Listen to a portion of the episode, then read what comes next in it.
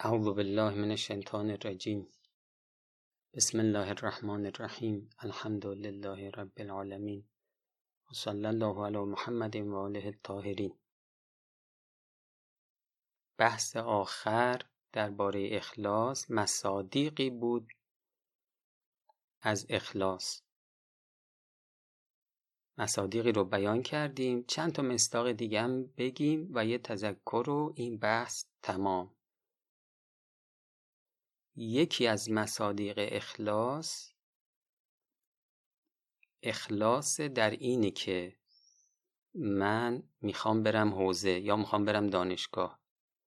انتخاب حوزه یا دانشگاه این آیا با اخلاص انجام میشه؟ یعنی فقط به خاطر خداست؟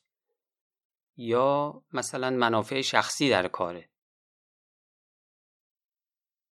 خب حالا امام چون روی صحبتشون با طلاب بوده این بیانات رو من می‌خونم اما کسانی که دانشجو هم هستن با اون تحصیلات خودشون بسنجن. میفرماید که بباید دانست که مشکل ترین امور و سخت ترین چیزها دینداری است در لباس اهل علم و زهد و تقوا. کار آسونی نیست طلبگی. طلبگی اگر درست باشه شما با بالاترین سرعت پرواز می‌کنید و میشید از مقربین به بالاترین مقامات. اما اگر تو کار مشکل باشه خدایی نکرده رضائل اخلاقی طلبه داشته باشه این سقوطی که می‌کنه هیچ نظیر نداره در بین مردم. امام میفرمایند که مشکل ترین امور و سخت ترین چیزها دینداری است در لباس اهل علم و زهد و تقوا و حفظ قلب نمودن است در این طریقه. و از این جهت است که اگر کسی در این طبقه به وظایف خود عمل کند و با اخلاص نیت وارد این مرحله شود یعنی فقط به خاطر خدا اومدی حوزه با اخلاص نیت وارد این مرحله شود و گلیم خود را از آب بیرون کشد. و پس از اصلاح خود به اصلاح دیگران پردازد و نگهداری از ایتام آل رسول نماید. ایتام آل رسول یعنی اونایی که از نظر معارفی ضعیف هستند از نظر اخلاقی ضعیف هستند به اینا برسه. چنین شخصی از زمره مقربین و سابقین به شما راید اما جاهای دیگه امام فرمودن دیگه. طرف اومده حوزه اما خدایی نکرده. این اونطور که خدا می‌خواد عمل نکرده. بیماری های اخلاقیشو درمان نکرده. با اخلاص نبوده. دنبال پست و مقام و این جور چیزها بوده. امام میفرمایند که چنین طلبه ای از خطرش از خطر مغل بدتره. حالا جای دیگه ای فرمودن که خدا نکند پیش از کسب ملکات فاضله و تقویت قوای روحانی ریش انسان کمی سفید و امامه بزرگ گردد. دقت کردی؟ یعنی خودتو نساختی؟ حالا ریش سفید میشه و امامه بزرگ. که از استفاده های علمی و معنوی و از تمام برکات باز میماند. تا ریش سفید نشده کاری کنید. تا مورد توجه مردم قرار نگرفته اید فکری به حال خود نمایید.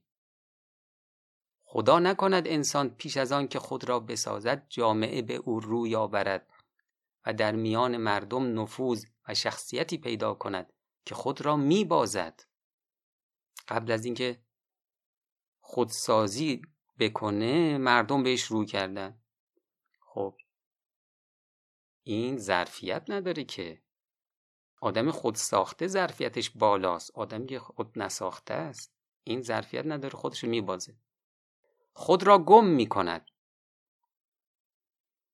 قبل از آنکه انان اختیار از کف شما رو بوده شود خود را بسازید و اصلاح کنید. به اخلاق حسنه آراسته شوید. رضایل اخلاقی رو از خود دور کنید. در درس و بحث اخلاص داشته باشید. سری کلاس میری به خاطر خدا مباحثه می‌کنی به خاطر خدا میری کتابخونه مطالعه می‌کنی به خاطر خدا. تا شما را به خدا نزدیک سازد. اگر در کارها نیت خالص نباشد انسان را از درگاه ربوبی دور می کند طوری نباشد که پس از هفتاد سال وقتی نامی عمل شما را باز کنند ببینند العیاذ بالله هفتاد سال از خداوند عزوجل دور شده اید خب این بدترین شرایط برای یک طلب است که از همون اول این اخلاصش کامل نباشه. اخلاص نباشه آدم نه تنها متوقفم نیست بلکه چیه؟ این رو به سقوطه. یکی دیگه از مهمترین مصادیق اخلاص که در روایات متعددی اومده اخلاص در قرائت قرآنه.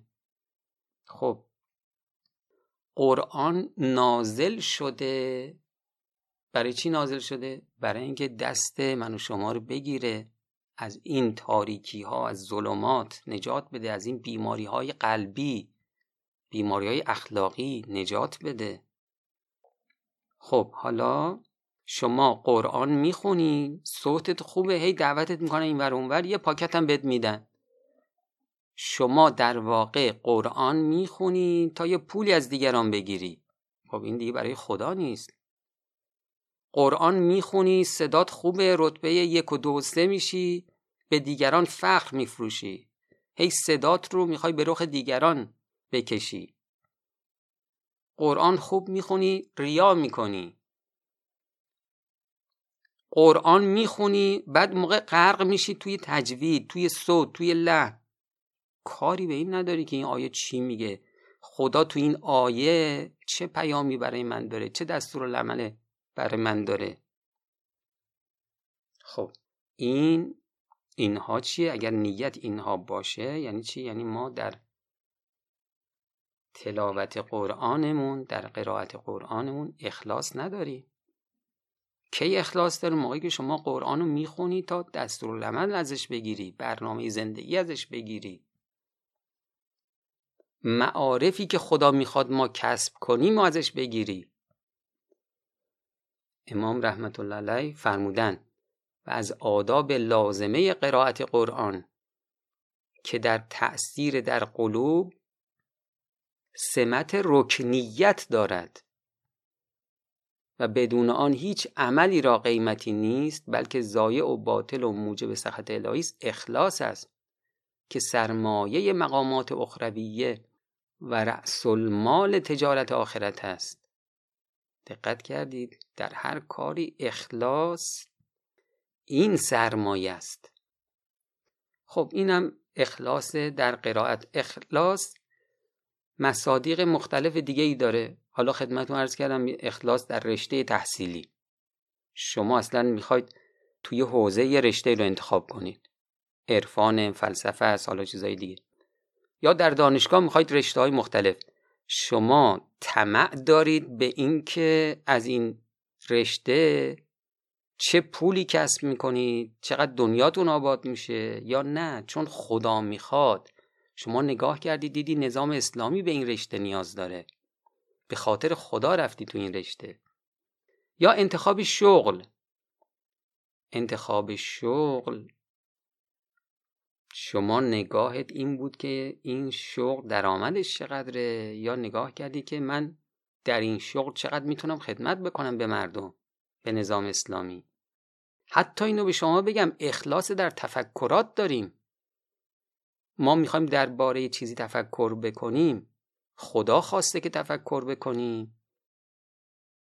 یا میریم سراغ تفکراتی که مثلا برای ما منافع داره فقط صرفا منافع شخصیشو در نظر می‌گیریم؟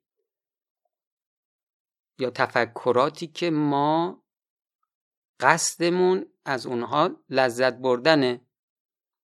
تذکرات هم همینطور. تذکرات یعنی یادآوری ها ما گذشته رو یادآوری می‌کنیم برای چی؟ خدا راضیه داریم یادآوری می‌کنیم خدا می‌خواد یادآوری کنیم خب این به خاطر خداست میشه اخلاص. اگر نه صرفا دنبالی هستیم که مثلا لذتی تو کاره یا منافع دیگه تو کاره.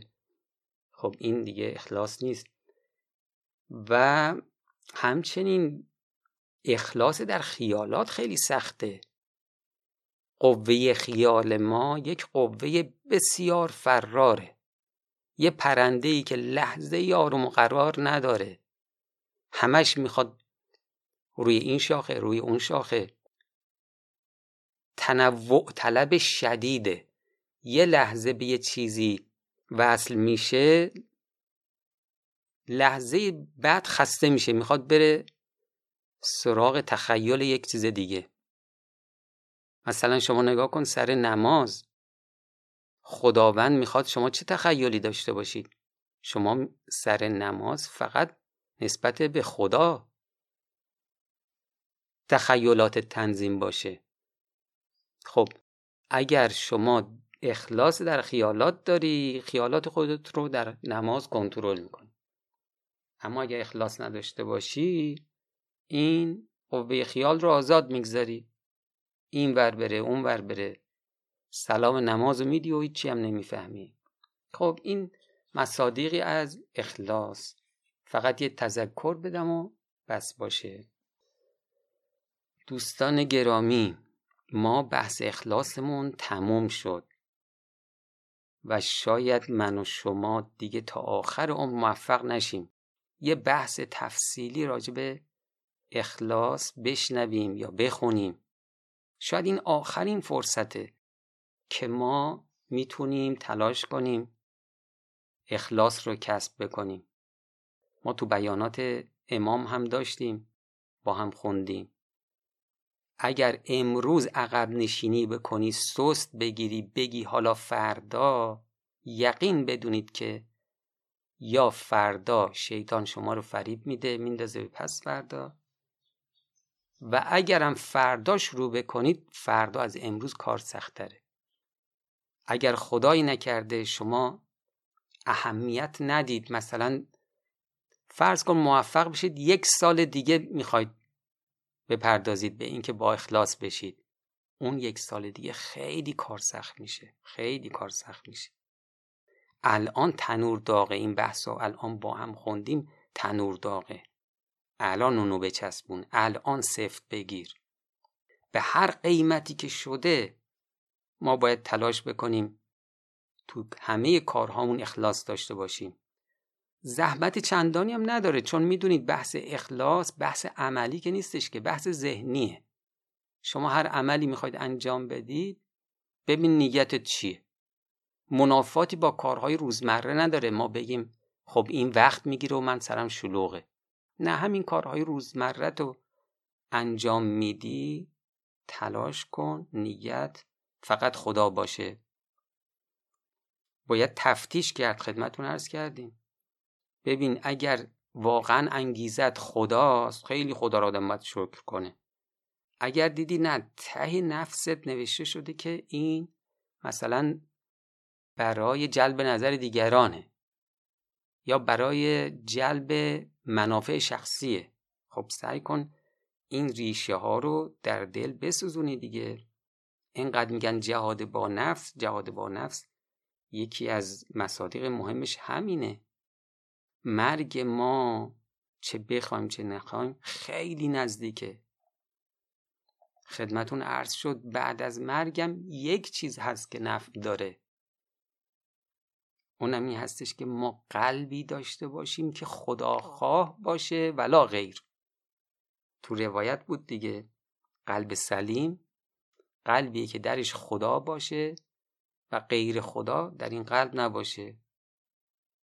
خدا نیاره اون روزه که آدم ببینه پنجاه سال شست سال هفتاد سال.